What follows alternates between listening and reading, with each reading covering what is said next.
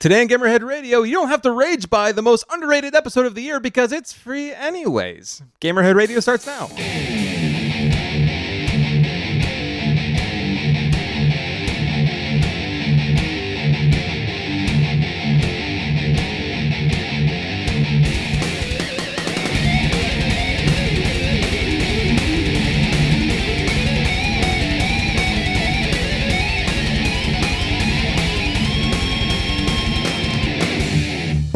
Gentlemen, to Gamerhead Radio. I am, of course, Goat. That doesn't work as well. No, no, it doesn't. All right, so I'm Goat, and that's the thing. Uh, we've got the two chaps that are usually here. To my left is the wondrous Techno- Technotronicorn, Mr. Charlie Worthley. Good eye, Mike. Candy Mountain, Charlie. You said chaps, I felt like. Yes, I like to bring it See, up a but notch. he said chaps, which is English, and you use oh, that an was Australian Australian, accent. wasn't it? Damn it. I always get those two confused. It's all right. You're fired, Charlie. I'm, it's only my second show, and you're fired. yeah, wrong island, buddy. This has gone wrongly for me. and the man correcting Charlie's Wait, geography. And, wrongly?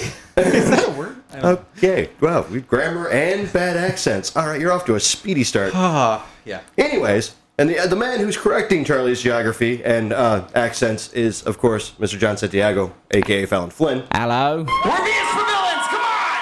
It's better. That's correct. That that's that's Wow. a chappy. That's a chappy. That was soccer bloke I think to I actually key. meant to say hello, governor, but I- Hello, governor. yeah, Yeah, it's okay. Yeah, yeah. You Still guys love are you, man. I was wrong. Horrible soccer blokes. All right. so, we're back. This is uh, round two of 2.0. Yeah. Uh, we're gonna try to spice it up this week. We did realize it was a little. Uh, I mean, we're a little. We got the new the new thing going here, so we're gonna to get Knocking back off to the rust. Yeah, got to get the. Uh, yeah, yeah. New The growing comedy pains, let going you know. here, Yeah, there's so- there's new stuff. Everything newness abound. you know, it's speak- gonna. Speaking of new, uh, what's coming out this week, Charlie? Uh, so on January 13th, we've got on the Vita Atelier Ayesha plus The Alchemist of Dusk coming out for the Vita. And that's it. Oh, Wait, that was all one title. That was one game. god damn.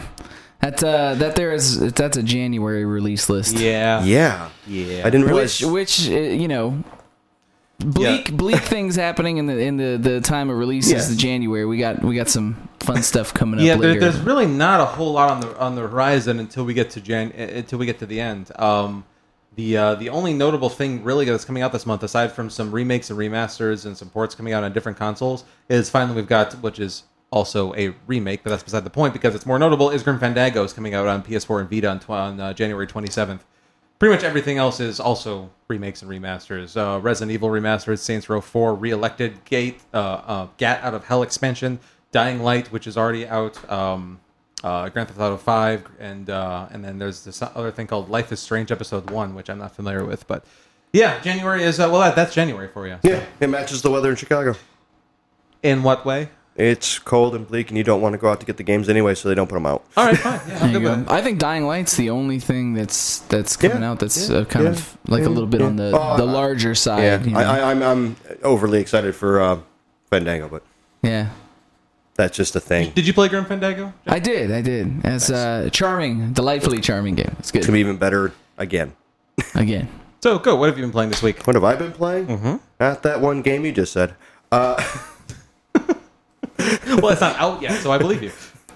Yeah, I give you that. uh, let's see, what have I been playing this week? Uh, still working on D4. Had to put it to the side though because I realized that I broke my own cardinal rule, and I did Telltale, Telltale, something like Telltale, and you never do three games of the same genre in a row because the third Yeah. one always suffers because you're just burnt out on the out. genre. Yeah, yeah. So I'm like, I, I love you, D4, but we're gonna come back to you at a later date.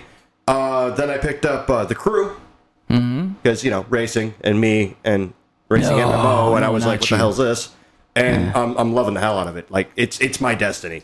Even though it's an arcade racer, I know you prefer the more realistic ones, right? Uh, it depends on the thing. I mean, it, it depends on the thing. Depends on like the, the the game. Like each style of racing, if it's fit, if the story and the mechanics are fit to that style, I'm okay with. Like the Need for Speed Underground series is like one of my favorite series.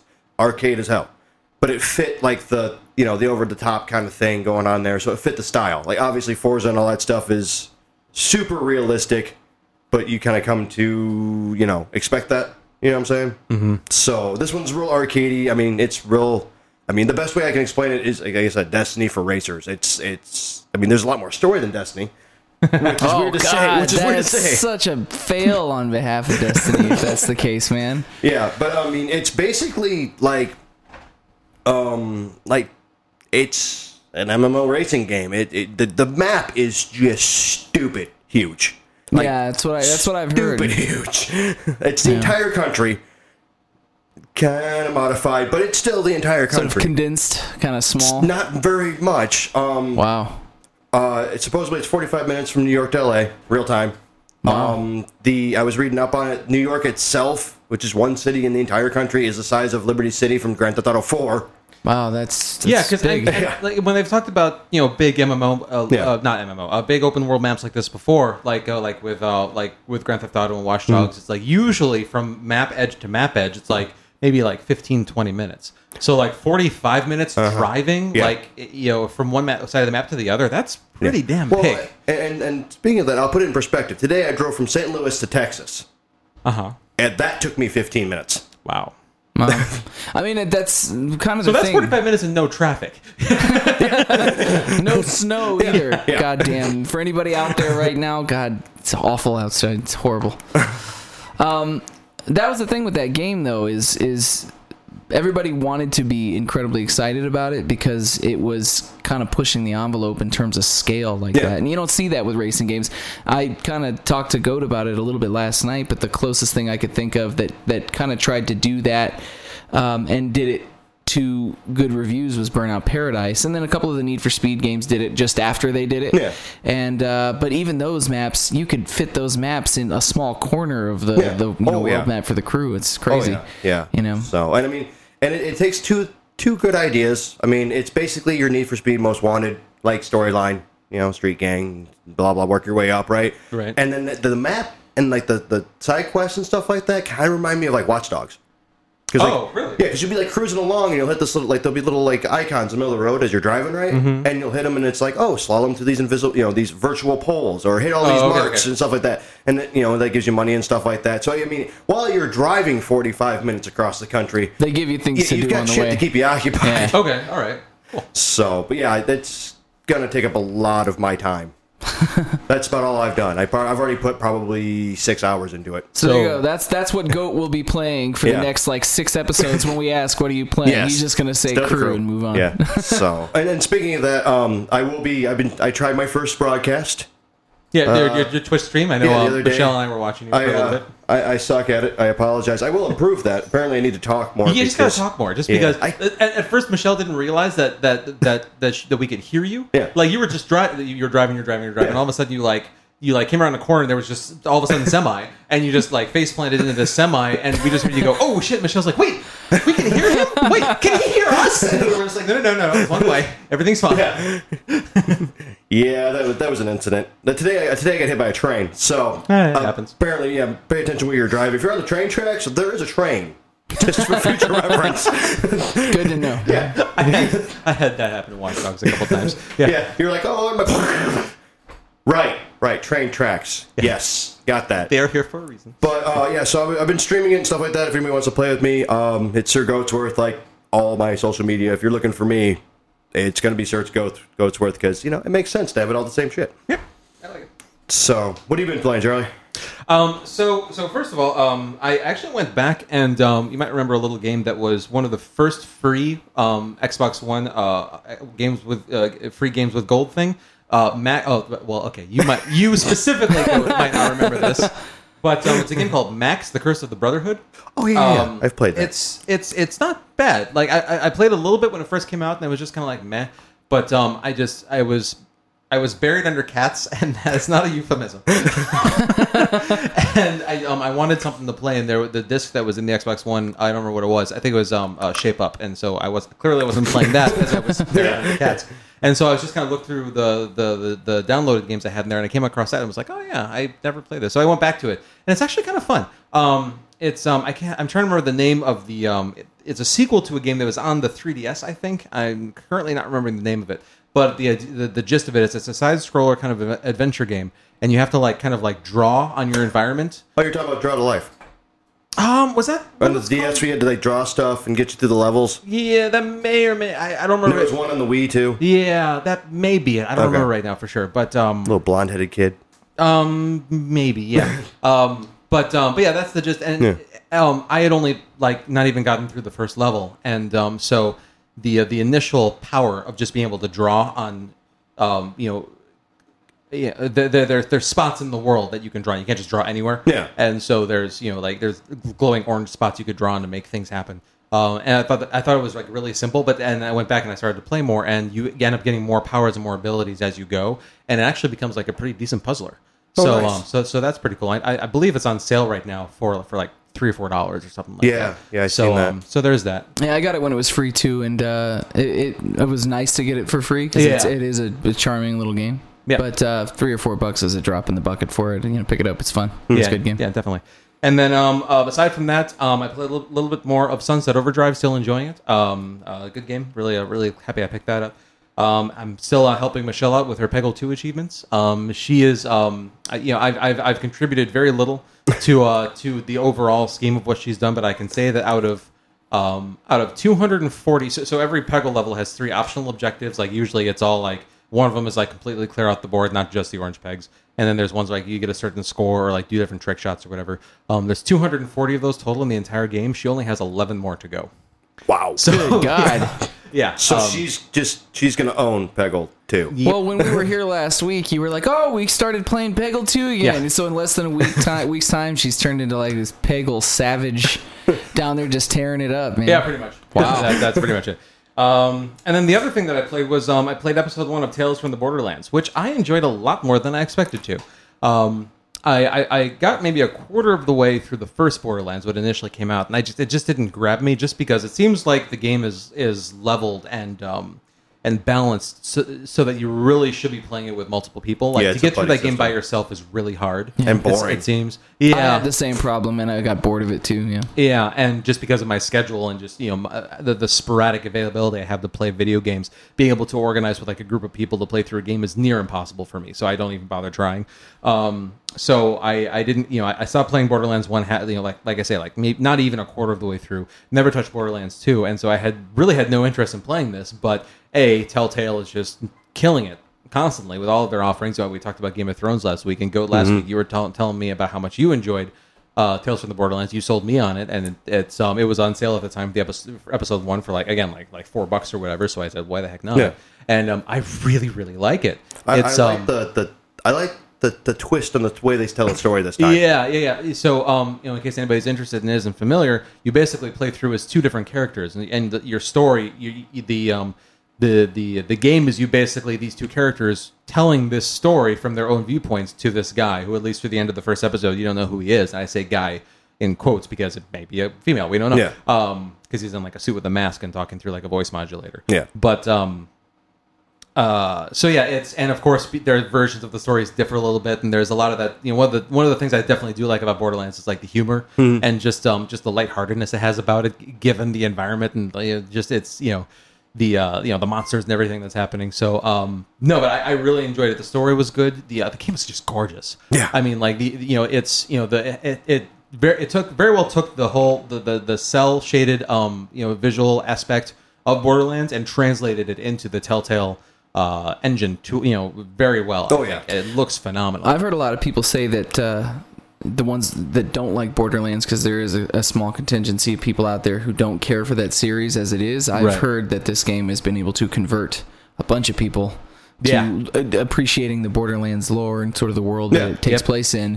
Without needing to delve into those first two games, Mm-hmm. you know, I, I, I've had a couple of people tell me that it, it kind of gives you a, a fresh entry point into the, the series, which is kind of cool. and I would agree with that hundred percent. Yeah. So um so yeah, I mean just in general, if you like if if you've liked anything the Telltale's ever uh, any if you've liked anything the Telltale has ever done, don't let the fact that this is Borderlands scare you off of it because it is just as good as anything else that they put out. Yeah, they're Awesome. continually proving that as long as it says Telltale, it doesn't matter what it's built in. Which is giving me hope for the whole Minecraft thing. But you know, we'll That's have to see. amazing to me how rabid of a following Telltale has developed in the last couple of years, just based making- on what they've been doing. You know. You should be following them. Their games aren't Oh, broke. uh, you know what? I, I have no, I have absolutely no, uh, no opposition to playing their games, and I have played uh, the first uh, the first chapter of uh, you know Walking Dead season one. I You're just so haven't. far behind. I am. I'm so far behind. It's it's an issue with time. You know, whenever I start Yeah. doing my pile of shame and prioritizing what I should be playing, somehow they don't make it to Well- the front end because I got a list in front of it a mile long. You know? the, the nice thing about that though is like Charlie's got the same crazy schedule like you do, and the Telltale games I've noticed work out really well because you only have to like etch out an hour and a half to two hours of a week to do the episode, and then you're good for a couple months. and it autosaves all the time. I mean, so Yeah. I mean, you can you can literally just play it until you're like, oh, I gotta go, and just turn off. And Awesome. you, won't be like a couple minutes away from your last auto. yeah, I Yeah. have a bunch of those games too. I just haven't gotten to most of them, so uh, maybe that'll be on my hit list coming up here soon. yeah, As- yeah, especially for just hit quick because you know if you have like 15 minutes to kill, it's perfect for that. Great, sounds good. Speaking of your hit list, what did you hit this week? Um, a little bit of a light week. Something uh, that kind of seems to come with the beginning of the year is once you kind of get out of your, you know, big blockbuster game season, November, Right. December. If you've played through most everything, or at least played enough of it to sate your appetite, then you're kind of looking at the the rest of the month, going, "What the hell do I do now?" You know. And uh, so I am trying to finish Child of Light. You know, I mentioned that I had started it last week. It's moving real slow, just because I had a crazy week. Um, I spent more time than I expected to with a couple of uh, Android games. Uh, you won't hear me sling mobile games terribly often on this show, um, mostly because you have to spend so much time sifting through junk to find anything worth Right. playing on there. But uh, there was a, a little puzzle game that, that popped up on Android uh, a couple years ago called The Room. That was Oh, actually pretty good. So, oh, see, Oh, yeah, yeah. I, I just now got around to playing the second one. I know it's been out for a little while, and I just finished it, and it was good, man. It's uh, easily worth the cash, and you know something you can sit down and play for 15 minutes and really kind of stretch your brain a little bit because the puzzles are ingeniously designed. Sound is really sharp. Um, I actually do recommend playing with headphones in uh, because it's it's got a good ambience to it. You know, Yeah, it's sound- atmospheric. Sound design is very Yeah, well yeah, they did a great job on it. So, and uh, it's sufficiently uh, uh, Lovecraftian. You know, I don't know, it's kind of creepy and you know, kind of neat. So I dug that. Yeah, it- Um, it's like it's like a darker Myst, just, just Yeah. a little bit less. yeah, yeah. There you go. I can get you darker just, than just Myst. see the look on Goat's face. How do you get darker than Myst? Yeah. So uh, I also I also played um, Hitman Go, which um, it's a little uh, little Square Enix game. You know that uh, it- it's based on the the Hitman series, obviously, and it, it features some inspired levels by it. I don't know how to describe this other than to say it's a puzzle game that they made aesthetically look like a board game. It's got like little pieces and stuff that move Oh, along. so it's, not at all like a Hitman. No, Oh, no, okay. not not. I mean, it is. You take people out and you collect guns and you have to kill your target and you.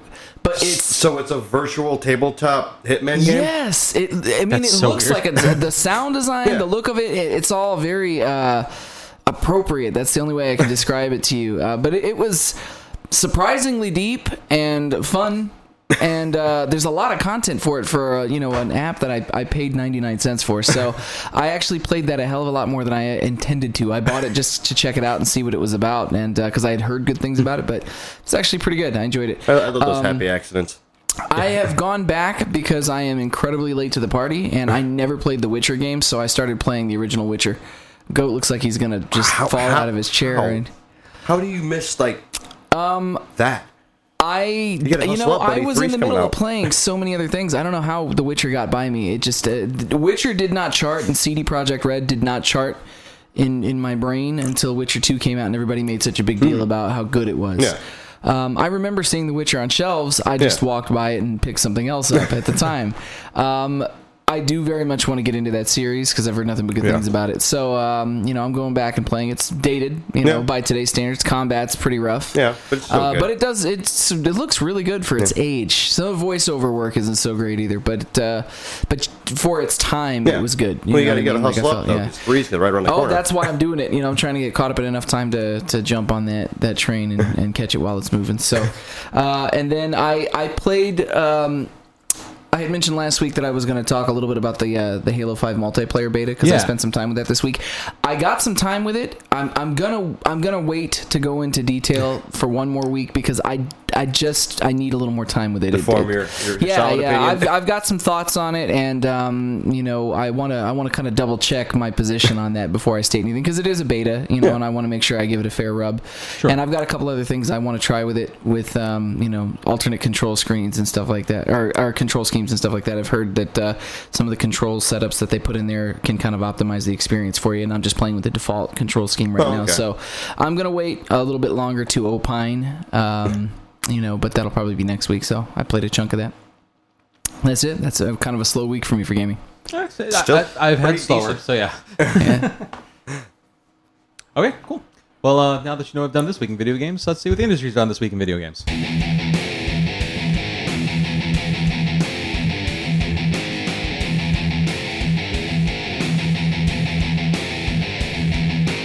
Okay, coming in at number five uh, in an article originally published on Polygon, uh, RuneScape player leaves one hell of a tip for the pizza guy. I love this story. It, this is a good story. This is in a time where in, in gaming where there's not a lot of happy going on. This is a, a pretty pretty awesome story. Um, Joey DeGrandis of Ypsilanti, Michigan, decided while streaming uh, RuneScape for a, a really lengthy 18-hour period that he needed a pizza. While he uh, set out to order this pizza from his favorite place out there, which is uh, called Jets. Uh, he, he managed to garner enough viewers during his stream to ask them to participate in, in donations for a, a big tip for the pizza guy, which is a really sweet thing. You know, Yeah. so it's kind of a two part thing. You know, this guy comes up with the idea, but nobody has to donate. Everybody donated and well. Um, the pizza driver gets there is a gentleman by the name of Charlie McCormick, um, who the article does mention sadly and kind of like uh, tragically that his mother passed away in September. Um, That's, That's weird. I not, know, of That's all the things- in context at all. I- it's not. I can only imagine that maybe they were thinking that, uh, well, look, he deserves, you know, a big giant tip because his mother died, which is kind of In morbid. So- September. yes. Um, the tip got to this gentleman, Charlie McCormick. Uh, he got a one thousand two hundred and thirty dollar tip, which is a, which is a fifty five hundred percent gratuity. Um, which I mean, uh, probably, probably- the yeah. best day of his life ever at work. You know. It's probably three weeks' pay. I just I'm trying to I'm trying to imagine the interaction. It's like, hey, I got your pizza. Um, so here's the thing. um, I have a tip for you. Might seem a little odd.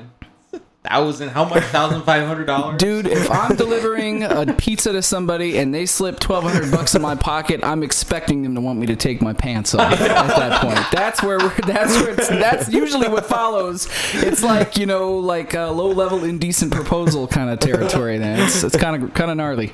So what are you doing? Uh, well, this is where we go from here, right? Right. He- That's the worst part. What happens if he gives him the money and he just starts taking his clothes off? He doesn't even ask him. He's just like, no, no, no. It's a tip. It's a tip. Well, it's Tuesday, but all right. I know. That's awesome. He gave him a tip. He thought he said just the tip.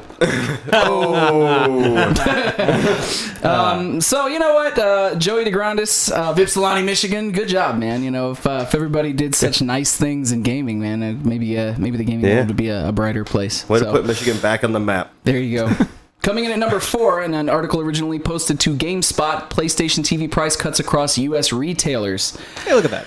Yeah, I know. I, I seem to recall somebody last episode mentioning that there could be a little bit of fallout. Yeah, maybe. I don't know, man. Wow, you're good.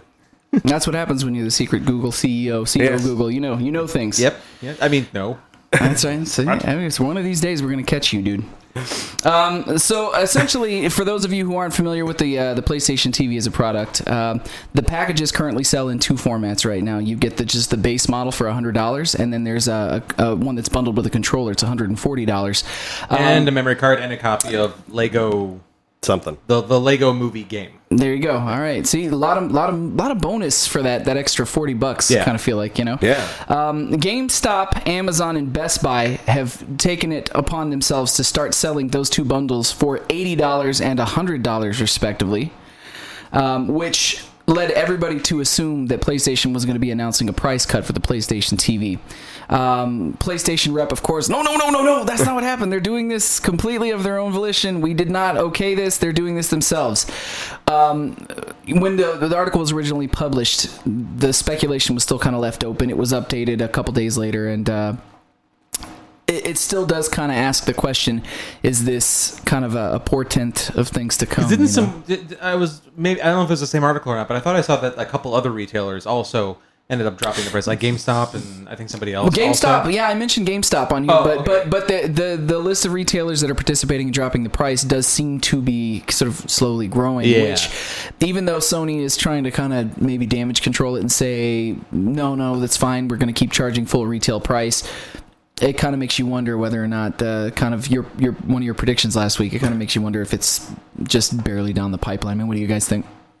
Uh, well, you know what I think. I know what you think. Um, you know, it's uh, it, the, the, it doesn't the, the PlayStation TV definitely does not seem to be living up to its promise of what it can be, uh, what it can do, and what it can be capable of, especially with like the some of the remote play and remote streaming functionality, and uh, you know the um. Uh, the, the the PlayStation Now or whatever it is, um, the, the the the streaming service, the Yeah, online yeah. esque streaming service, um, you know, I, I I'm told that it's better, but at least at the time when I tried it, like the lag made the games absolutely unplayable, and um, You know, I wonder if this is a, a product of bad marketing, though, because uh, from what I've heard of, of the people who are using it, it's not a bad product. It's just nobody's buying it. No, they're I- not, I don't They're think- not talking about it. Nobody's buying. I don't it. think I don't think the everyman has any idea what it is and what it Yeah, does. no, I don't think so either. It's it's Vita 2.0. Yeah, but- yeah, they were but- like Vita, and we're all like, yeah. What what what's a Vita exactly? And they're like, it's this, and you're like, okay, do I need that? Well, I mean, it's but it's worse on top of that because at least the Vita was the successor to an already relatively successful product. Yeah. A relative. um, but you know, the PlayStation TV is, is it's a new product category Yeah. for Sony, and it's just like like, you know, it, you know, but like we said, it's it's like a plain black box, and it's called PlayStation TV, and so. A lot of people, I, I think, a lot of people just don't understand what it is and what it does. Yeah. Um, you know, we live in our gaming world bubble, and so you know, we, you know, we we follow this stuff and we pay attention to this stuff. But I think, you know, average mom and pop when they're out, uh, you know, I, I, I, I doubt they sold barely any of these things over Christmas season because I don't think I don't think they knew what they were. Yeah. Frankly, Nah, it's unfortunate, man. Well, another I- another failed hardware attempt. Yeah. You know, and and you know, it's one of those things that when you when you hear about what it does do. I, I, I really what thought this one was supposed to gonna. Well, that's Yeah. right. I, I really thought maybe they they had something with this, and it was gonna actually Yeah. Kind of turn into something. Yeah, but it kind of fall, fall, falls under that like Ouya, where we didn't know what the hell that was supposed to do. It falls kind of under like the, the Fire TV and the Google TV and stuff like that, where you're not sure what the hell it's supposed to do. Yeah. because they're not doing so hot either. I mean, they're selling, but it's like a lot of people are like, "So what, what am I buying here? What what what does this do?" Yeah. And Right. they, this that that world, this like new Streambox world, is still unknown to like the masses. Everybody's kind of in, in that orbit, but uh, Yeah. nobody's found the the one product to kind of pull it together yet. I don't so- though. For a hundred bucks, a game and a controller, uh, I might I might just have to pick one up to you know put it in that shelf of remember this. if, if I if I had a PS4 in my house, I, pro- I probably would be getting one now. Yeah. At, at this price, it's worth it because i- with with at least the hope that the remote streaming capabilities would improve. Yeah. Um, just just in house, like the the idea of I've said this before, the idea of being able to leave my console in the living room and be able to play it on the TV in like the bedroom or somewhere else. I mean, I love that because with the 360, I bought two 360s, one for the living room, one for the bedroom, so that I could do that. I mean, like I know moving my console isn't that big of a deal, but still, I'm lazy, so um, You're in good company. yeah. um. So uh, Signing in is way easier than unplugging. yeah, yeah, it is. And uh, and I'm also kind of a klutz, and so I probably would have dropped the thing at some point. So, but yeah. Anyways, um, so it's um, you know, uh, yeah. So so, you know, the price drop. uh, Yeah, it's well, you know what I think. Yeah, there you go. You know, not only did your prediction uh, start to kind of roll out, it, it didn't even, we made it a week. I swear I made that prediction before this article was written. Good God. Well, I guess guess time's gonna tell on the PlayStation TV. Yeah. We'll see where it lands. Uh, coming in at number three, probably the funniest thing that I have read in I don't know how long. Um, it, this is an article uh, that states man hate buys.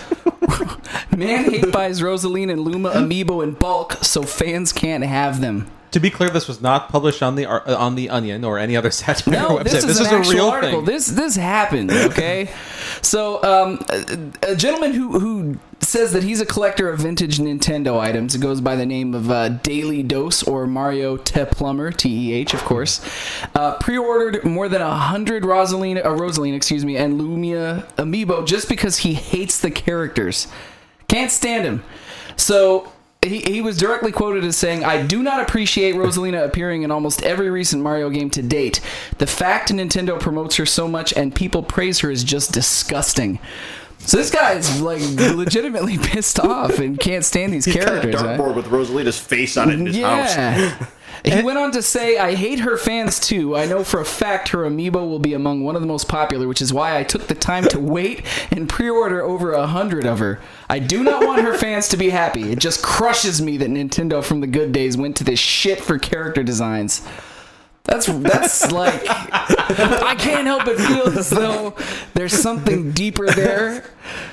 Um, who does this kind of I, shit, I don't man? know. Like, did he have like a, a girlfriend named Rosalina or something that went awry? Maybe, man. I don't know what it is. You know, Uh, he he he also said that he's already spent more than four grand on his amiibo collection, and he has an additional thirty five thousand dollars set aside to invest in whatever it is he plans to do. Presumably, spending all of it on hang on, chipping I- people out of their, Let- their let- figures. let's- hang on. So he's in the garage, four thousand dollars let, these let, things. let, let's bring this back for a second. Let's let's all just realize we're, we we are talking about what we assume is somebody who is an adult human being yeah, with because because apparently they've got thirty five thousand dollars in a, in a war chest like for the specific purpose. One day, Nintendo's gonna fuck up, and I'm gonna use that money to make it right. good God. specific purpose of going out and attempting to to to skew the whole the the entire supply chain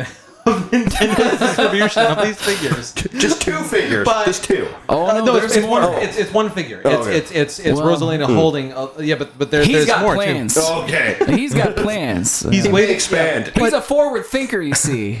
But I mean, I don't think this guy has very much intelligence because I'm sorry, he ordered 100 of these figures. Pre-ordered 100 of them. and them. he did he did this as I understand it by having several of like several of them like shipped to friends and families and things like that. Um, yeah, a hundred. Do you? I don't think he probably realizes that there's probably thousands and thousands of these things out there. And the way the supply and demand works is if people are having a hard time buying them, and Nintendo sees, oh look, we've sold out of all our figures, we should probably make more. Is how that usually goes. Usually so, but the, the- no, go ahead, go. Being a logistics guy, so this guy pre-orders his target's stock. Mm-hmm. Only his target stock. Yeah.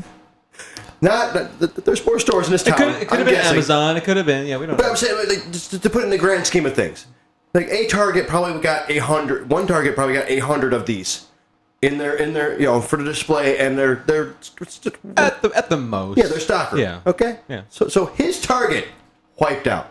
Good job, buddy. Good job. There's a guy like Charlie said who's standing next to a plastic mold machine right now who can push a green button and make those in probably 45 seconds. Yep. Look, I mean, given that this guy claims to be a collector of vintage Nintendo goods, and he seems to loathe, obviously loathe newer Nintendo character designs, I've got to assume that this is just a crotchety get off my lawn. Like, goddamn kids and their new goddamn Nintendo characters, get off my lawn!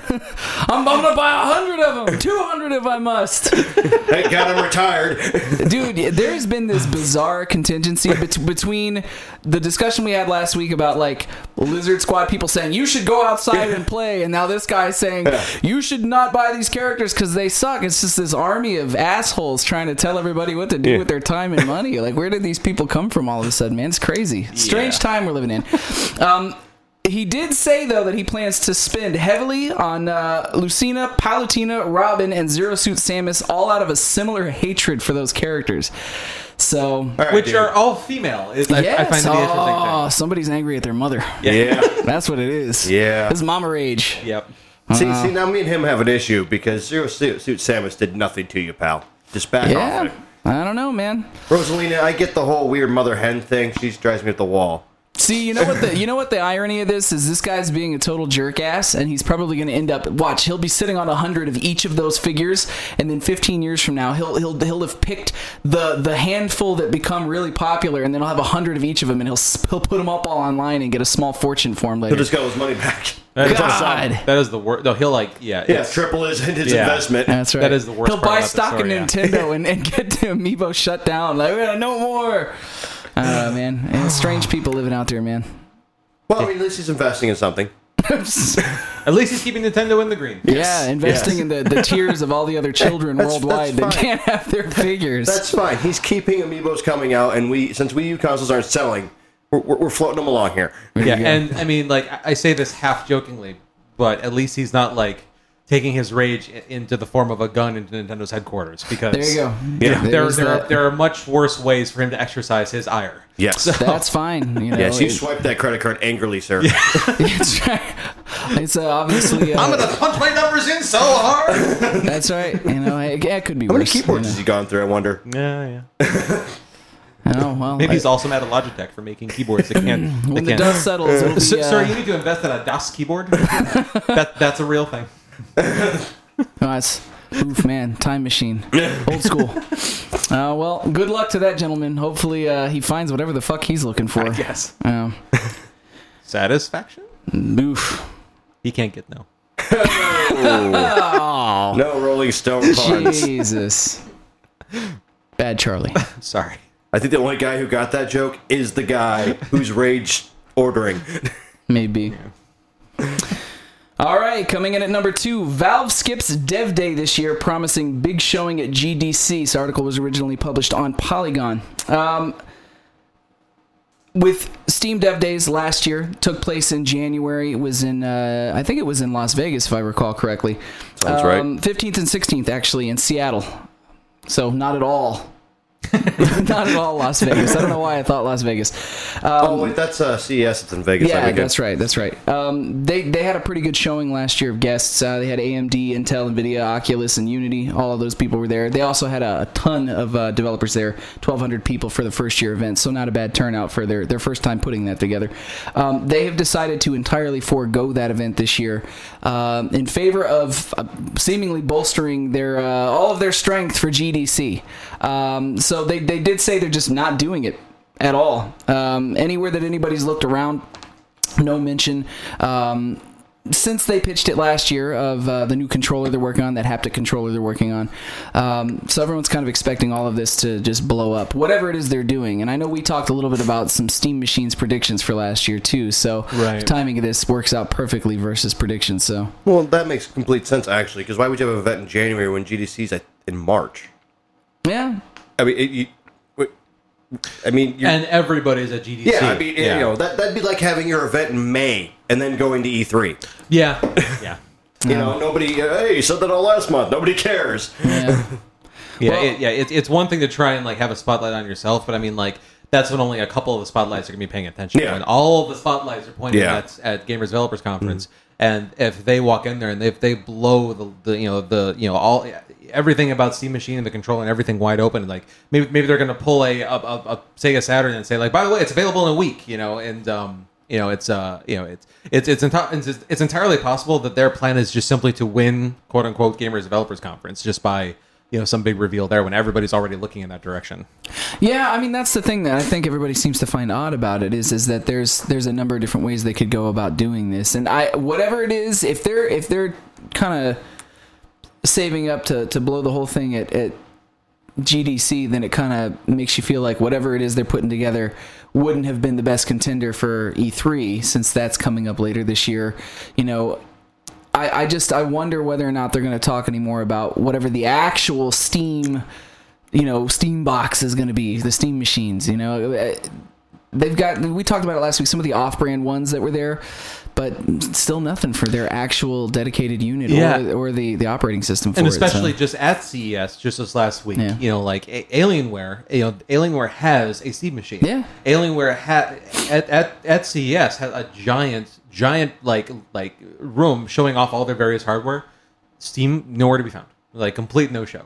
And so, it um it definitely seems like that um I mean the only thing that makes any sense because uh, is that Valve had requested that people like pull back all their Steam stuff and that they're they're like really just it's, it just seems like they're they're holding everything real close to the chest and that they're just waiting for you know like I say like like I say the the, the only thing that I can figure is just that they're waiting for they're, they're, they're instead of trying to do their own thing, they're just waiting for an event where all everybody's already going to be at to try and release or reveal Yeah. or whatever it is already there. And you know, it's um, yeah, you know, it's uh, I think it makes more sense for them to do their thing at GDC rather than E3 because E3 is just so commercialized and it's just all about the press and everything. Yeah. and that's just not Valve's style. Yeah, you know, yeah. it's um, you know, Valve to me is a much better fit for GDC Mm-hmm. than for E3 just because of just how they are and just the way that they work. So Sure. um, that's the, you know that that's what I see, anyways. No, I guess we're gonna have to wait to see what happens. Uh, you know, come GDC. Uh, Gamasutra did manage to get a kind of a an official word from a Valve representative. Um, you know what they said directly was uh, this year our focus will be a bit different, so we are planning a larger than usual presence a presence at GDC. So there will not be a Steam Dev Days this year. So who knows if they'll bring it back? You know the kind of word on the the first year's response to that it was really laid back. Everybody seemed to enjoy it. So I can only imagine that if that if things with the Steam machine were to go forward, that they would have it again eventually. try Yeah, to turn it into a just- yearly But they, thing. they, they need to move it back. That needs to be like a September thing when nothing's really Yeah. going on. Yeah, that's true. Guess we'll find out. All right, coming in at number one, Nintendo will no longer sell consoles or games in Brazil. Um, this is big news, This man. is crazy. this is huge news. Um, who who doesn't who doesn't want Nintendo products? You know, So, so I, I saw the headline, but I didn't I didn't get a chance to look into this particular article. What is their reasoning? For this? uh, the the sort of official word is uh, that it's just too expensive to do business there. You know, um, So it's it's like like tariffs and just like taxes and things like Oh, that. yeah. high tariffs on electronics um, is the is the primary reason. Yeah, okay. You know, to give to give you guys and to give uh, listeners who may not be familiar um, with the pricing eh, down there. The PlayStation 4 is 4,000 Brazilian real, which translates to about 1,500 bucks US. So to get a PS4 in Brazil, you're paying $1,500. And that's, you know, that's a massive markup. you Yeah, know? that's that's in a lot of countries. I know Australia is, is a lot of the same way. Like to, to buy Mm-hmm. like like it's the same kind of thing. Like like consoles and software down in Australia is like three four times like their equivalent U.S. dollar than what they are up here, and Yeah. it's not. You know, a lot of people say like I, I remember um uh, there was a big deal with Adobe.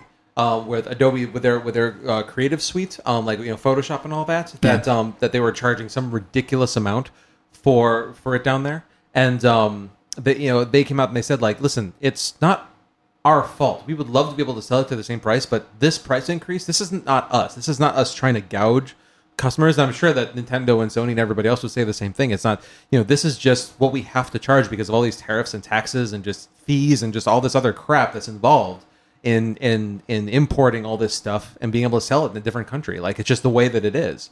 And so, yeah, that that unfortunately makes perfect sense. But it's it's it's not just one of them. It seems like everybody's having that problem with just the price of doing business down there. Microsoft, um, they're selling Xboxes down there for two, uh, twenty two hundred real, which translates to eight hundred bucks uh, US.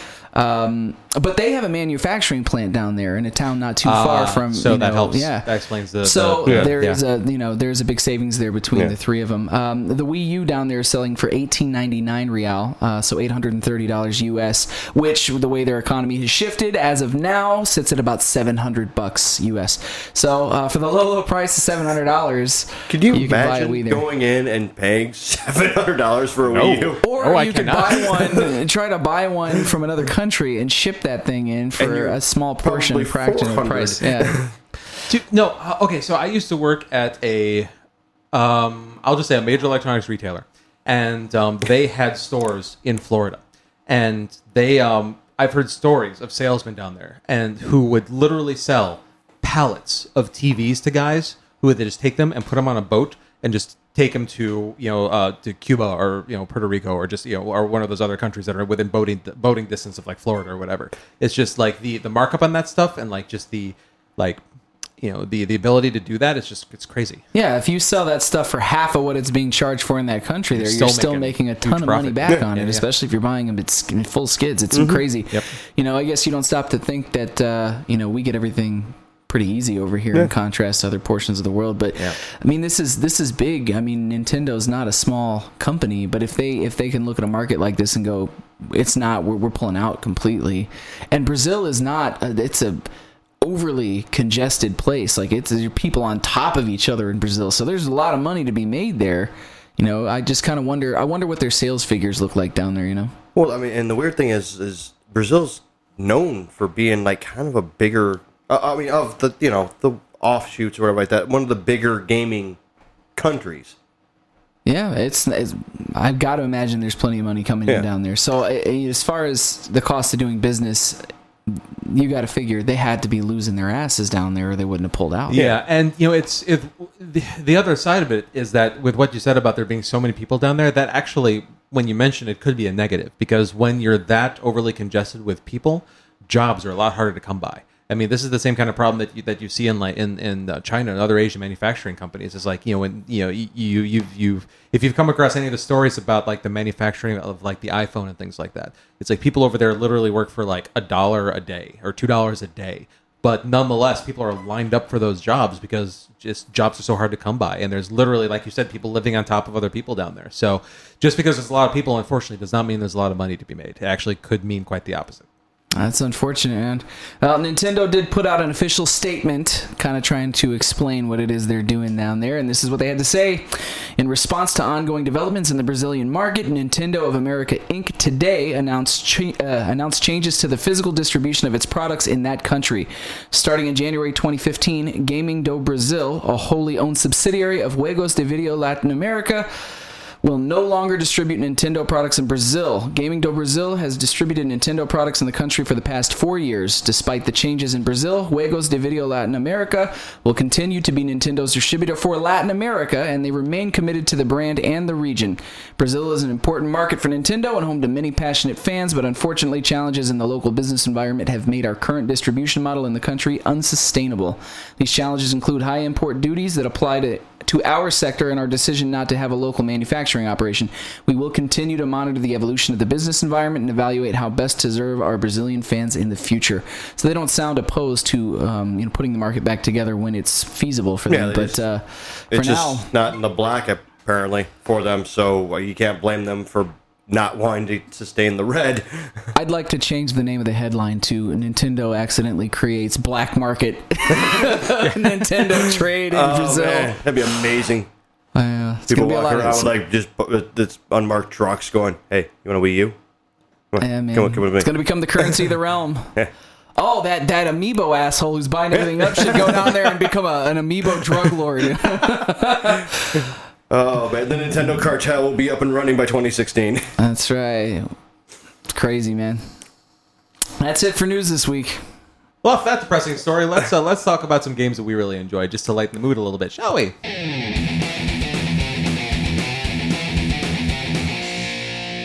So we've all had these these games that we've really enjoyed that um, that just for whatever reason just nobody else seems to be picking up on. Maybe maybe they're just not reviewed well, or just maybe they even if they are reviewed well, just nobody else seems to be playing them. And so we just kind of wanted to um, to uh, to talk about some of those and just to put a spotlight on some of them, hopefully to uh, so other people could enjoy them as well. So, um, John, if you're ready, do you um, do you do you have some games that you've really enjoyed that just uh, you don't feel have gotten quite the acclaim that you wish that they had or the attention? Yeah, you know, I I've been playing um, off and on uh, a game called Space Engineers. It's it's a PC game. It's on Steam. I could tell. So, see, it's so underrated that Goat looked at me like I had two heads just now. He's just like, "What the fuck is that?"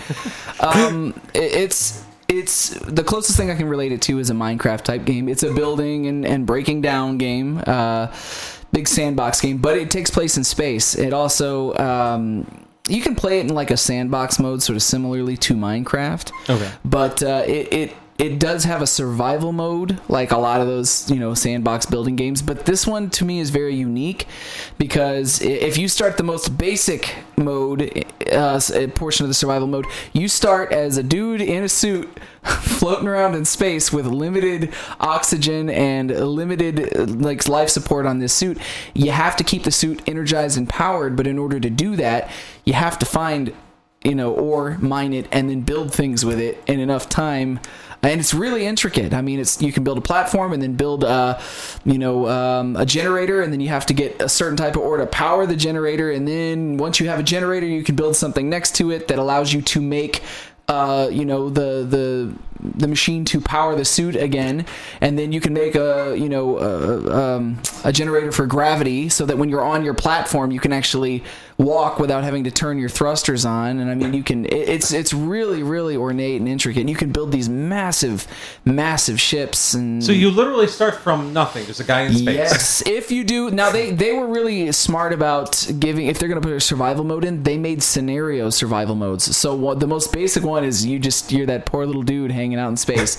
the second one is uh, you start in a s- sort of semi-functional back half of a capital ship that's been crashed into an asteroid. Okay. So you start in there and it's barely functional and it, there's just enough to it that if you really want to put some things in place, you can make the ship work again and it provides you with just enough to keep your suit energized and keep you from dying. And the part of what makes this a lot of fun too is you can play it um, on multiplayer servers. So some of them are just building servers like you'd see in, in Minecraft, and some of them are these fully fleshed out servers that people have all these starships I'm sure people and have like weapons on reconstructed like the Enterprise and stuff Yeah, like that. they have yeah. actually. You know, it's it's Yeah. a really cool game, man. Kind of Interesting. underrated in I that, think that we arena. just found Charlie's entry into Minecraft. Yeah. If only had that kind of time, because Yeah. it sounds pretty time consuming. It, it, it, it is time consuming. Now they do have in the sort of sandbox mode, you don't have to collect materials. You can just build what you want freely, and you know uh, it is Steam Workshop compatible, so you can import other people's built items in. So you can you can drop the Enterprise into it if you're you know so inclined. Star and there's a ton of Star Wars, you know, Star Destroyers and things that people have built that you can get in there and pilot and just crash into each other and do crazy things. The physics engine in this this game is nuts. It's it's very uh, it's very good. You know. I just love Charlie's like face is just stuck on John. Like, tell me more. I'm tell me why I don't His need to buy face, this. face lit up like a child. He's Yeah, just he's like, like, "Tell me more." Wait, wait, wait! I can crash things like the Enterprise Oh. and and and well, I don't have to build them. And what, what where do I download? Think about it like this: if you put one single plate of armor on a very small plate of armor Mm-hmm. on a ship, and then you build these massive ships to scale. The, the physics engine in this game has to account for every piece of debris floating in space, every every Wow. plate, every joint, everything floating around. So you'll see these people if you look up videos of this game online or if you see it in real time. I don't care how beefy your rig is. If you're running a PC, if you crash these uh, two massive ships into each other and they come apart, half the time it takes so long for the system to catch up because of all of what it's calculating for physics. It just massive lag spikes for a second, and Oh, then wow. once it catches up, it just items that should be floating around in space just disappear because there's not enough memory to account for everything that happens in the game. That's how big some of these ships are. It's crazy, man. So it's it's a, from a technical level, it's a pretty impressive game. But if you're playing it with a couple of buddies, it's just a lot of fun. Very underrated, I think. So, what is the ultimate goal of the game? Does it have one? It, no, I mean, like a lot of those sandbox games, it's basically just to see what kind of nutty shit you can build. So you can't know? beat the game, quote unquote. You can't beat the game. They do. st- The development team for that game does say that they're planning to put like some sort of a story mode into Okay. it. You know, give it a little bit more purpose. A lot of the sandbox games don't seem to have any intention going that route, um, but these guys seem to to want to give their uh, give you a little more incentive to play it. But it's a cool game, um, and I think on the top end it's fifteen bucks on Steam if I remember correctly. I, I picked it up for a steal during one of the sales. It was like four or five bucks. Sure. Easily worth the price of admission, man. I had a lot of fun with it. You, you have my interest. Oh, during the survival mode, one one other thing that's worth noting, um, you can turn on meteor showers. And they, ha- they Why happen would you do that? well, it, it certainly makes the game more interesting when you've built up this platform, this space station, and you get a warning from your suits saying that there's a meteor shower incoming, and you don't know where it's going to be. It could be somewhere nowhere near you, but you uh, look up all of a sudden, there's like fire and brimstone Is raining this down is this on in your first platform. person? It can be. You can play it first person or third person, but it's it's crazy when you build up this platform and all of a sudden half of it gets taken out or is on the verge of being taken out by asteroids, and you can do things to, you know, interfere with that. It's pretty cool. That's See- amazing. Because I just see somebody be like, "Oh, meteor shower. That'd be kind of cool. Turn that on." It happens. Why? Turn it would up, turn it think turn it up. yeah, I think in a lot of the persistent multiplayer servers, they don't turn the meteors on.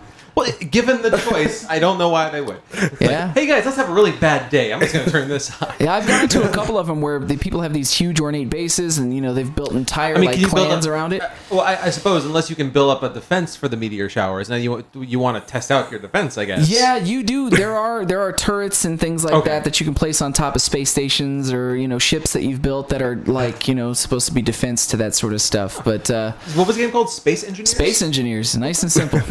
yeah, but but that's that's currently the thing that I feel like is uh, kind of really underrated. Yeah, I've, I've never heard of it. I mean, I'm not big into PC gaming, especially you know the Steam side of things, unless it's part of Humble Bundle. But um, Yeah. which maybe it was. I don't know. I might already own it. I have no idea. That's really kind of the, the gamble of being a Steam person, isn't it? You're Like you never know what the hell you got hiding in there. if, if it was ever part of a humble, if it was ever in a Humble Bundle, I might already own it.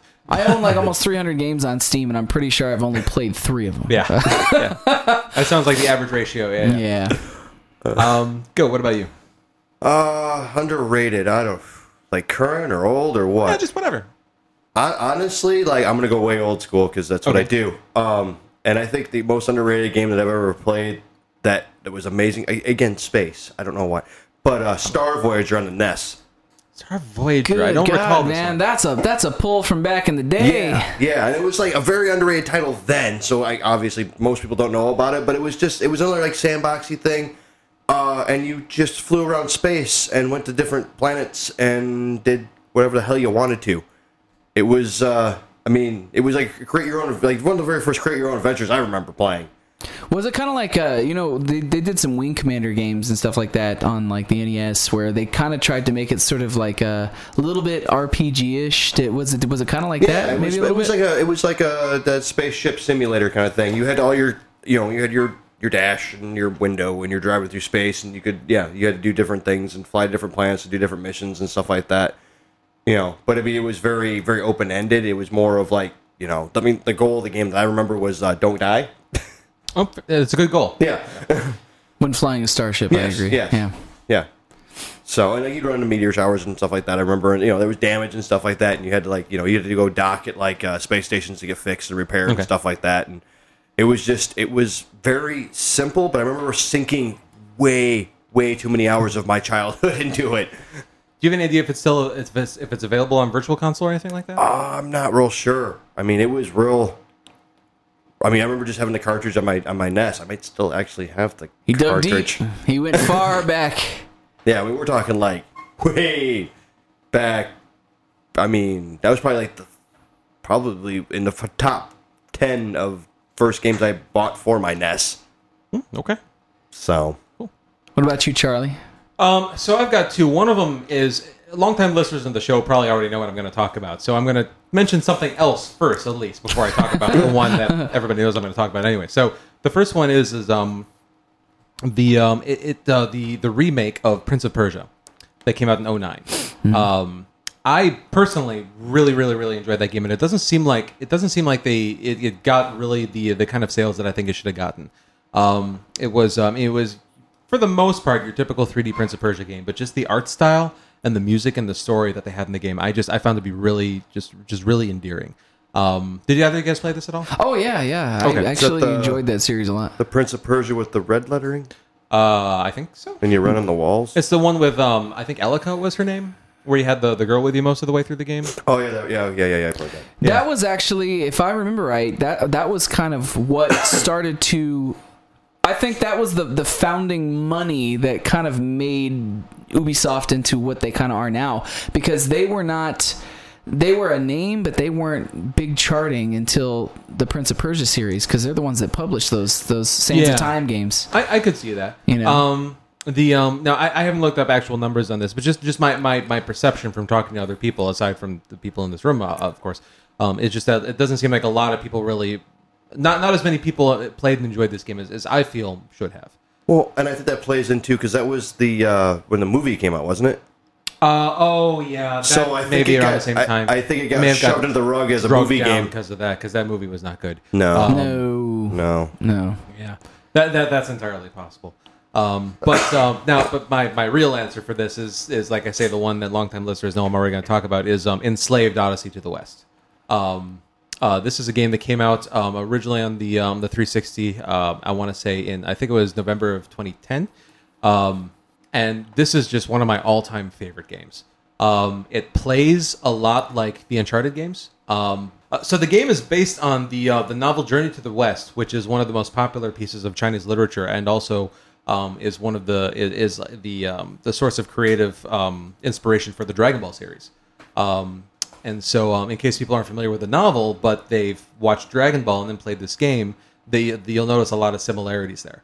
Um, the uh, the main character in in Enslaved, his name is Monkey, and um, it. Um, but you know, instead of where Odyssey the where, instead where where Journey to the West takes place in like, of course, you know, ancient China, this takes place in the future, and just um, you know, the, the the gameplay and the story especially has one of like one of the the best stories I've, I've I've played in a really long time, especially just with the like the plot twist it takes at the end, and just almost like the moral decision that the character has to go through at the end. I mean, like I don't want to spoil it for anybody, but I mean, like this is to me like this is like top tier like Hollywood quality writing. See, I've heard nothing but good things about the game, and I I can sincerely say I've not played it. I, I do want to get to it, and I, re- I know what it is. I remember it. I, when I picture it in my brain, having not played it, I think uh, blues and greens because there's a lot of it seems like you know foliage in the that's that's I'm looking at the cover right now Charlie's showing me and Yep. spot on um, I distinctly remember I played the demo because they did have a demo for Yes. it on Xbox 360 and uh, just never got around to playing it but uh, now that you say it it's uh, it's on my my mental list Yeah, it, wa- it was put out by Na- by uh, Ninja Theory and Namco Bandai, and you know those guys are, are pretty good with like the graphics and the pretty. Yeah. So Oh, yeah. um, and um, you know th- this game particularly, um, I've I, I've I've waxed ecstatic about the um, the quality of the eye animation in this game before, and um, the um, I, I know also that um, in, in a couple of the uh, articles that I've read of people um, uh, like when when this game came out on PC and it came out on Steam for like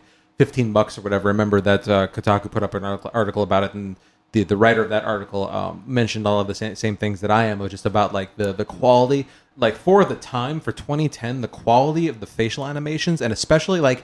You know, there's there's the whole thing about the uncanny valley and like the eyes of the character, like um, Yeah. of being able to get the eye animation and just the, the the art style and everything right. Like for the time, this game was was just so far ahead of what other people were doing at the time, and some people are still doing now. So wow that's And- pretty high praise and I um I I I I know that this game wasn't bought by a lot of people because this game fell into the bargain bin pricing so quickly. I mean, I want to say it came out in like the September to October like eh, range. I want to say it had dropped down to like 30 20 bucks by March. I mean, like it, it, it plummeted in price very I. I, I remember it being talked about it got covered because No, you know it has like it has like an eighty something uh, average uh, review score on Metacritic. It's rev- Yeah. it's it's praised pretty much universally. Just nobody bought it.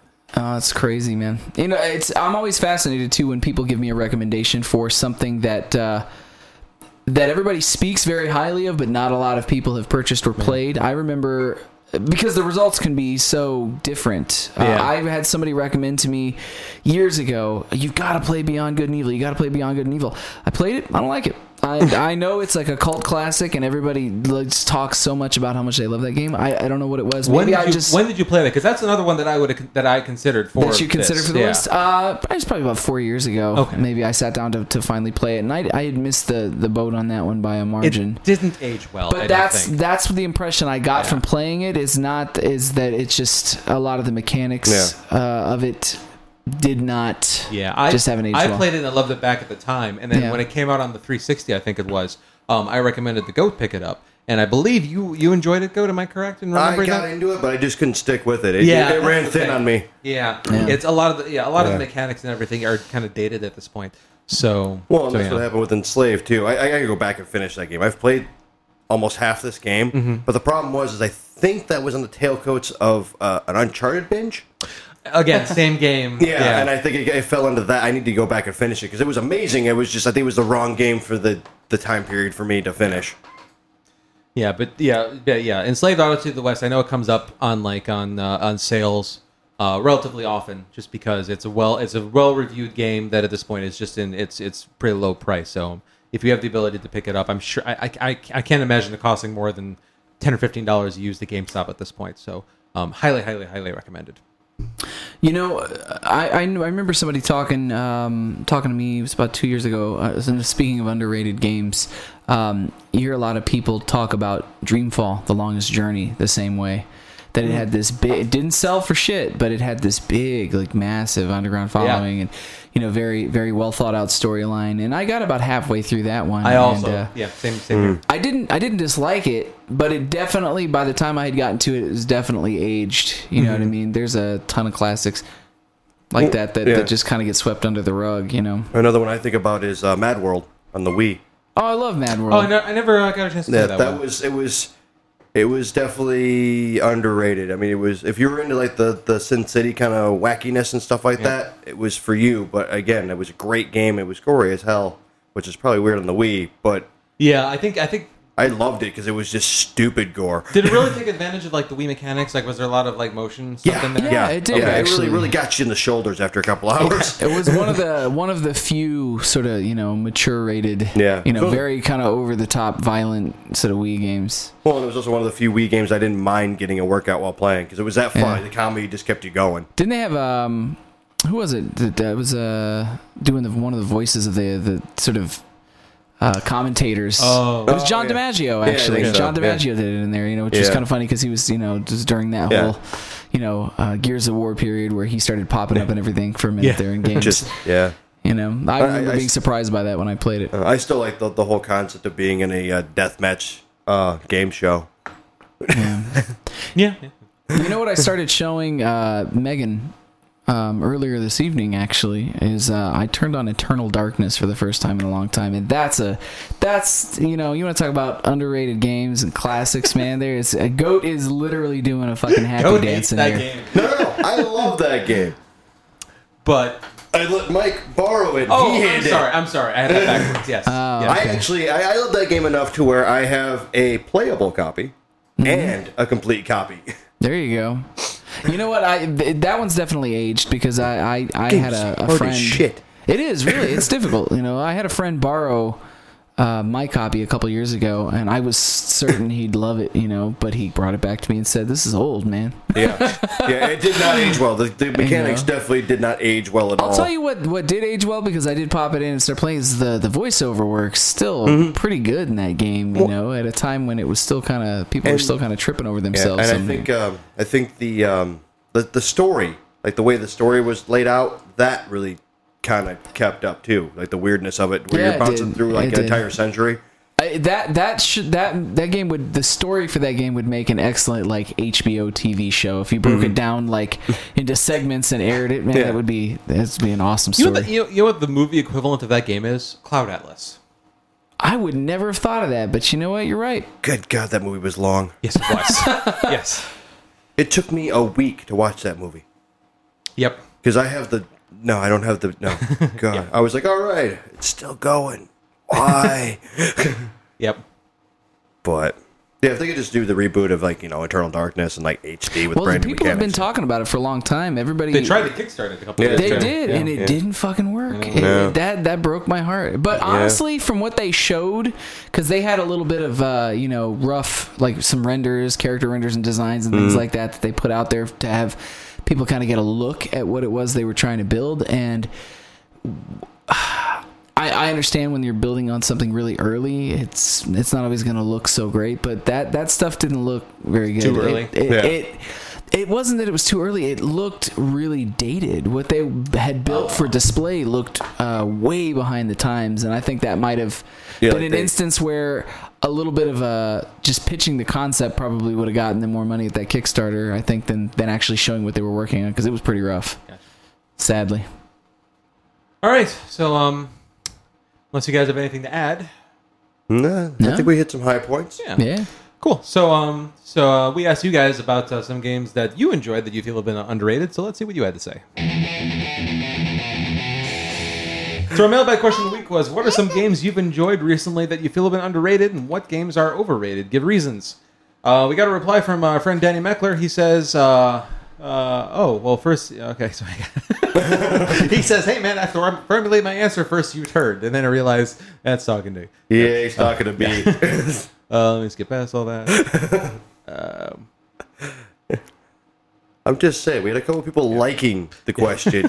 Please answer it. I love that you like it, but it doesn't do as much good on, on Yeah. that content. Uh, so Danny says, uh, "Let me preface my answer by first saying, in no way whatsoever is this a good game, a well-working game, or even a driving storyline." And okay, uh, okay. Um, ratings aside, since it is terrible, I had way too much fun with Rogue Warrior, the Mickey Rourke voice shell of an experience. oh, okay. Um, it's bad, real bad, but in a sci-fi original movie kind of way. Its only redeeming quality is Mickey Rourke. He says the dumbest shit and calls every situation a go fuck, whatever that means. okay. Um, you can literally melee every enemy in this first person shooter, that's in quotes, since the enemies have the aim of a brain damaged stormtrooper. Um, it's worth picking up what, at whatever gas station bargain bin you can find it in. Uh, that I'm not going to play that, Danny. Oh, sorry. Sounds amazing. I want two copies. Um, he also says, as far as overrated games, Deadlight uh, keeps coming to mind. It was previewed as a Metroidvania style zombie game, which sounds fucking awesome, but it played more like a boring side scroller. I keep comparing it to Limbo or Shadow Complex, but in no way does it hold its water against them. Uh, the puzzles were lame and easy, the pace was incredibly slow, and mostly it just felt like a long demo. It never felt finished. The only cool part of that game was the middle when you're exploring the rat ma- the Ratman's cave. Uh, it- then it lived up to its potential, but everything above ground was awful. I got stuck in one area trying to throw a rock at a glowing yellow "hit me" object to open a gate. I went online to find a gl- the glowing object wasn't the solution at all. And every other puzzle, whatever glows nuclear piss yellow, is the key object to interact with. But suddenly now this one isn't bullshit. yeah, I, I keep hearing not so good things about Deadlight, um, but everybody seems to play it anyways for some reason. I, I I got about halfway through it. Um, I purchased it on a Steam sale, of Yeah. course. Yeah. Um, it's pretty. It looks nice. Yeah. Atmosphere is good, but that's but he's spot on with everything else. It's it's it's pretty boring and kind of busted.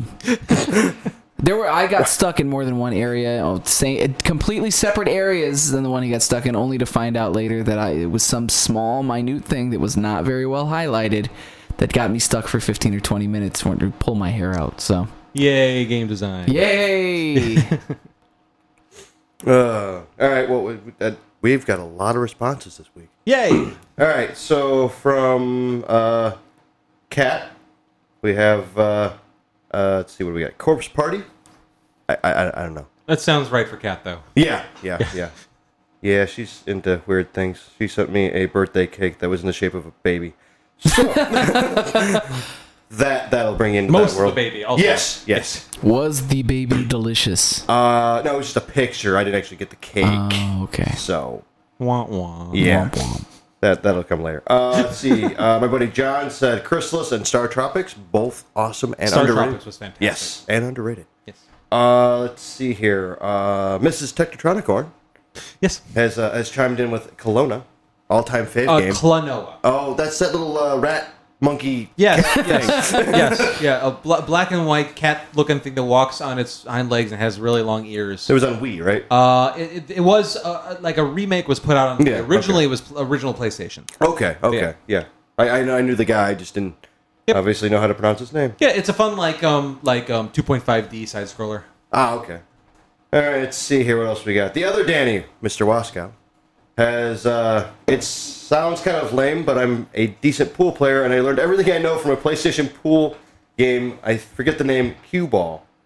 I think that's right. I think cue ball is the game he's talking about. Uh, anyways, it taught me how to put English on the ball and how to set myself up for my next shots. It was so true to real world. The next time I played on a real table, I beat everyone I knew. Lame, but it was a standard pool game that changed my life.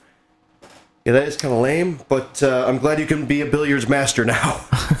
Hey, at least he's li- he's currently living the dream of being a grand pool, uh, grand billiards master, and Yes. you know, making all that money, and winning all those tournaments that he is. right, what? Uh, what? No. right. Yeah. Oh, he's not doing that. No. I- Oh. he does something with a blue shirt. I don't know. Oh, I'm not sure if he makes them or he wears them. I don't know. Some of the blue shirt. all right. Never mind. Uh, let's see. And then uh, Mr. Matt Occupation Elfring. That, that's his new Yay, name. matches. Uh, says I've been silenced for too long about the greatest, the greatness that is bump and jump. We're back. We're- the only racing game that matters. Uh, Go can have his crew or Forza or whatever formulistic trash Microsoft or Sony is putting out. Th- thank you. Thank you, Matt. I'll take that. Uh, sure, you may be able to bump in those games, but can you jump? Can you do both? I think not. You all need to grow the fuck up and play bump and jump. P.S. Fuck all you haters. I'm maxed out for life. There you go. Never a dull moment. Hard to with argue Matt. with that. Never true. That's a dull true. moment. So uh, I'm gonna have to play bump and jump so he stops sending me hate mail. Recommendations uh, written with that much conviction make me wonder whether or not um, I've missed out on bumping and jumping for yeah, most of my I- I- life. we might have to do uh, a gamerhead playthrough. I, I, I'm just too busy diving and kicking to get into Yes. bumping and jumping. Maybe we need to take a step back and start at the bump and jump before we move on to the fresh dive kick. Madness. Sounds too advanced for me. I don't know. Too many buttons. Um, from uh, Ricky here, uh, he says that I honestly haven't heard much about Final Fantasy XIV, which was a total disappointment on first release, but with a Realm Reborn rollout, it has turned out into a pretty good game with great regular updates. Underrated. I can speak personally to this because I played both versions of that game. And the original Final Fantasy XIV launch, I got to agree, Ricky was absolute shit. It was it was heartbreaking how bad it was. I know. I know some very, very, very die-hard Final Fantasy fans who had nothing good to say about it. I, I played a ton of Final Fantasy XI when it launched and uh, left that um, in lieu of other games over the years. And I would rather play Final Fantasy XI than go back and, and, and play the, the busted Final Sounds Fantasy like you'd rather like jump into a swimming pool filled with lemonade and razor blades and play that game Yeah, again. man. It, it, the the if have either of you played the, the Final Fantasy XIV la- original launch? It was bad. It was broken. It was boring. It Look, was. here's a little factoid about me. The only MMO I've ever played is Matrix Online. Well, no wonder you don't play them anymore. Man, it was. Uh, ooh. Yeah, yeah it was uh. I'm a little better. I went through the EverQuest phase. Did you? Yeah. See, I've got you know if we ever come up on some MMO topics, I've played enough MMOs. I I can't stand the sight of them anymore. I've played so many of them. Um, but uh, Ricky also went on to uh, mention what he thinks his overrated game is, and he says it's Destiny. A bunch of his friends love it, and for obvious reasons. Um, you know, I, I've kind of gone on and off about that myself too. I, I think the industry has summed it up as the game you love to hate. but everybody still plays, except for me. or the game you hate to love. One of Yeah, them. yeah, whatever. Yeah, Yeah. you Yeah, know- either way works. You know Yeah. what? I, I my first appearance on the show, I said I think time will tell on that one, and honestly, it's not. A lot of people have stepped away from it. You know, I think Yeah. they, Yeah. they made a lot of bad moves, and they've done some kind of greedy things, and They've moved over to the crew. I, they've moved over to whatever is not going to charge them twenty dollars for a very marginal amount of content. Yeah. uh, and label it an expansion. So that's what I think. But yeah, some really awesome answers. Yeah, yeah. Thank you, everybody. Yeah, yeah. Oh, we're not done. Oh, I know. Oh man.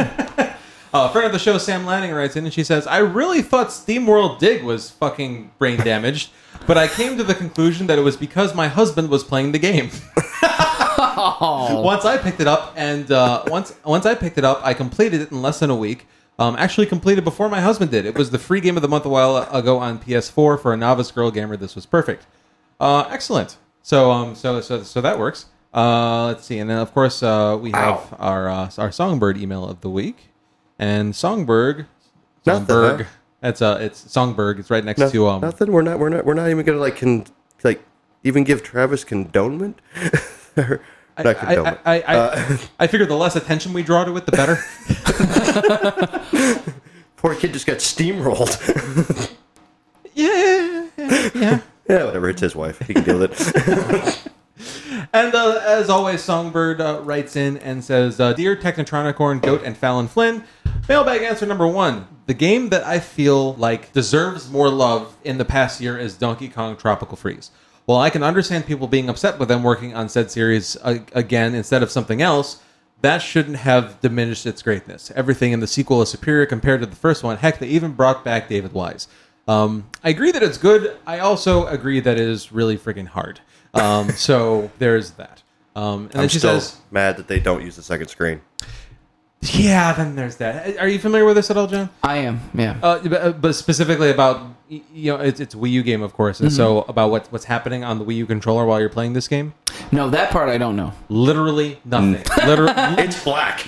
and, Really? and- not and- even a, not even a placeholder graphic. I don't even mean off. I mean black, as in it's still backlit. Like it's on, just black. They just stuck there's nothing there. I mean, I would figure there'd at least be some sort of bright, colorful picture of Donkey Kong's You can head on there. you can right? choose to play on the controller if you wish, but that's a choice that you make. Yeah. it's not like most games where it's just on both all the time. It's just That is strange, Which the only thing that makes any sense to me is that they needed all the processing power. Like they, they couldn't like appar- you know like maybe mirroring the screen to the controller takes CPU cycles that it, that they needed for the game, and so they didn't have the horsepower to be able to mirror it. I don't know.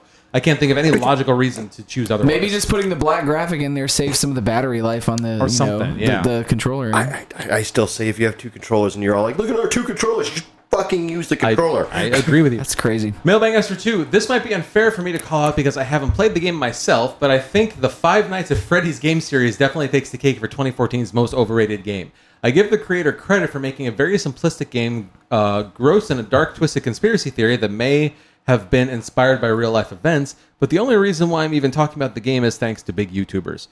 Um, are you guys familiar with this game at all? Five, Five Nights at Uh, Freddy's? Yeah. Yeah. Uh, Songbird, I've played him. I can back you up since you haven't played him. They're not very good. Yeah, I've, I've watched videos of people playing the game, and Uh, it the- definitely seems to be overrated. The to me. only thing I can I can gauge is that it's it's kids who like 13 14 year old kids who Mm-hmm. are don't watch like scary movies or you know horror movies or maybe getting their first dose of something kind of creepy or uncomfortable it seems Yeah. to scare them i also think that you know a lot of the the let's play youtubers like to have something to scream at to react just- to just on camera reaction and i think fodder, that yeah. i think that the uh, the let's play folks definitely helped snowball this one into some prominence it's not yeah. good Goder, are you familiar with this at all? I got nothing. Okay, Sounds like you guys are playing Goosebumps. Uh, yeah, it's pretty damn close. The um, so so the, the premise of this game is that um, now I didn't know anything about it supposedly be, being based on real life events. That part's new information. but um, the the premise of the game, from what I'm familiar with, is that you're basically brought in. It's a super simplistic game. You're in like essentially like this this demented Chuck E. Cheese's with like the animatronic like animals. you're the overnight security guard Yeah, and you're in this room in the back, and your your job is basically to watch the place. But then, like, the game starts out with you listening to like an answering machine message of the guy basically saying, "Oh, by the way, the animals at night sometimes they come alive and try to kill you."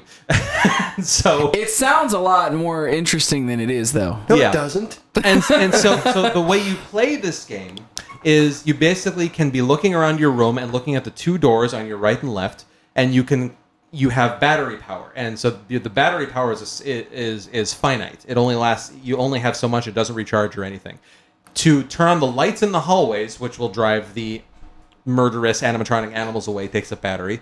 To close the doors, to and to keep them closed, which defies all logic to me, also requires battery power, as opposed to just simply like it requires battery power, constant power to hold them closed, which whatever. Um, but then your other view is to pull up the security camera feeds around the place, and so you can kind of watch around. Now, when you switch between angles, the um, there's no the, like 99% of what you see is still frames. So when you switch angles, you're just like it, it, it the, the premise is like when you're looking at them they stop or whatever, I guess. And so all the movement takes place when you're not looking at them. So you have to like be constantly like changing channels to watch to follow their movement. And when they're getting close to you, to your, the room that you're in, you have to like shut the doors until they turn around and go away. And if you don't do this properly and they get into the room, then they it, kill you it, it ends with like a jump scare, you know, and a loud noise. Um, and to give you an idea of what this game looks like, think like 1997 pre-rendered Final Fantasy VII backgrounds. Like Yes. it's it's one guy who's doing all this. To his credit, these are completely independently developed games, and I'm sure this guy is probably thrilled that he's that he's seen as much success. He did manage to put one and two out in less than a year's time. I think it was, Yep. um, both of which have sold through the fucking roof. Uh, but they're, uh, I don't know, man. This is one of those I'll, I'll share it and get off my lawn moments where I sound like an old guy here going, I don't, I don't see what this damn kid's seeing this damn game on. And so the objective is the game is to make it through multi, like like six of, oh well of course five nights uh, as as the title in, uh, suggests, and then that's how you that's how you win the game. Which each night of course becomes progressively harder to get through. You, you just explained Night at the Museum and Paranormal Activities world. Yeah, yeah, I guess I did. Why is this a thing? Jump scares.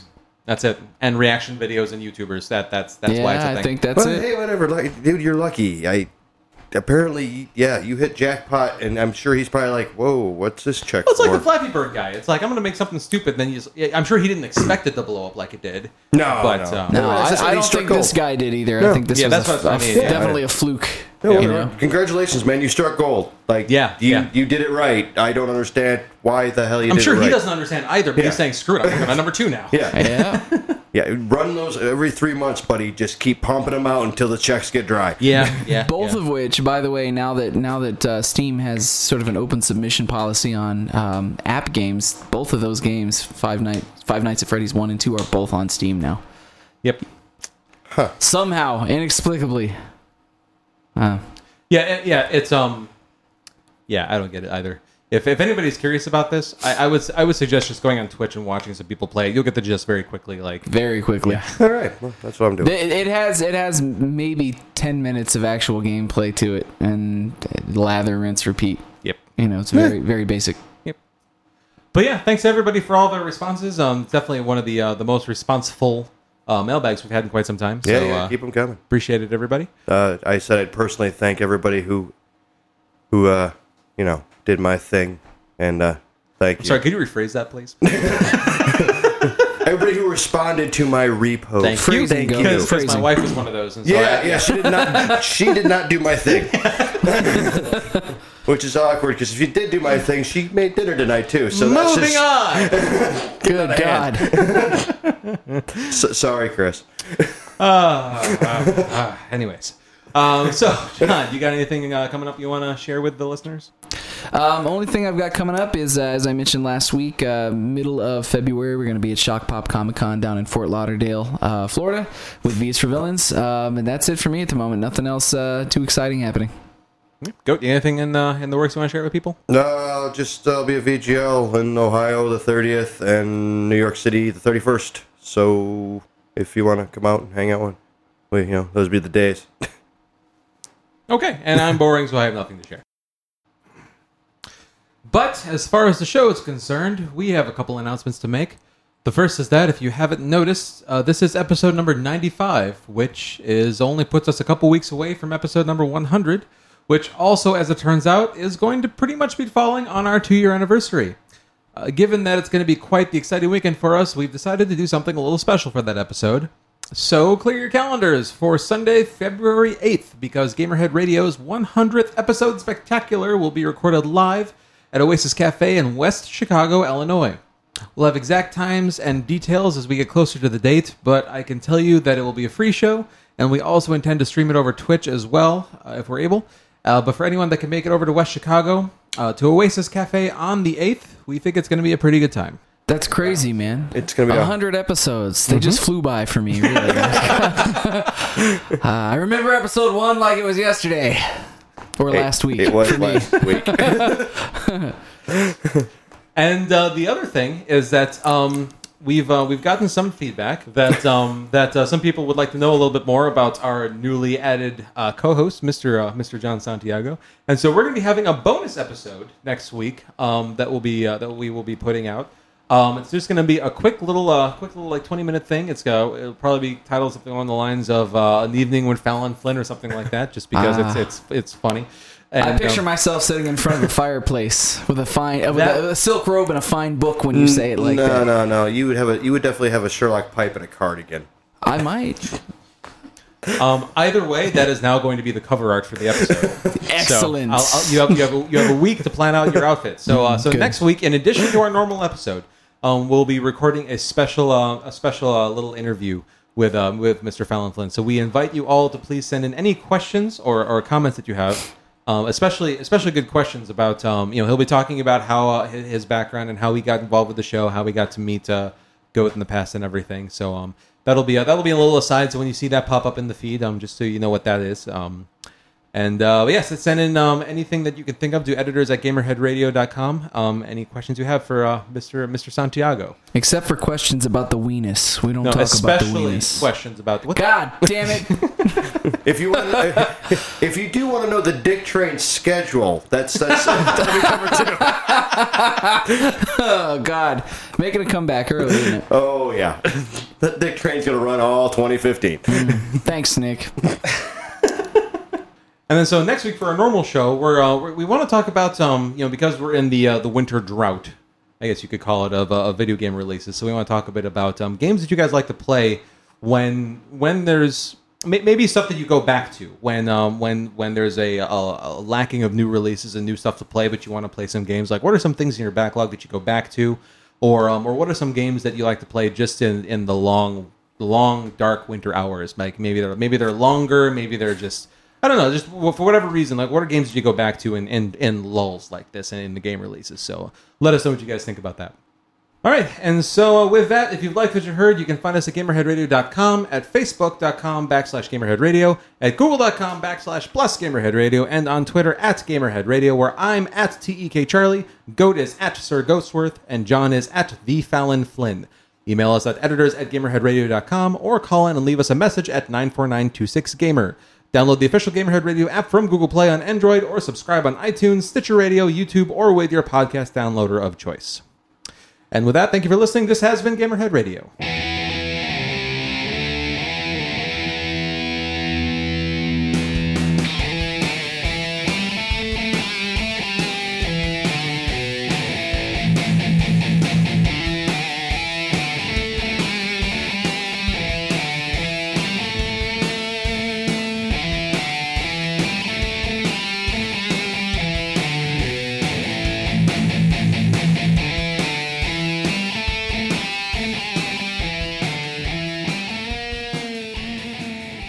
This is all B-roll.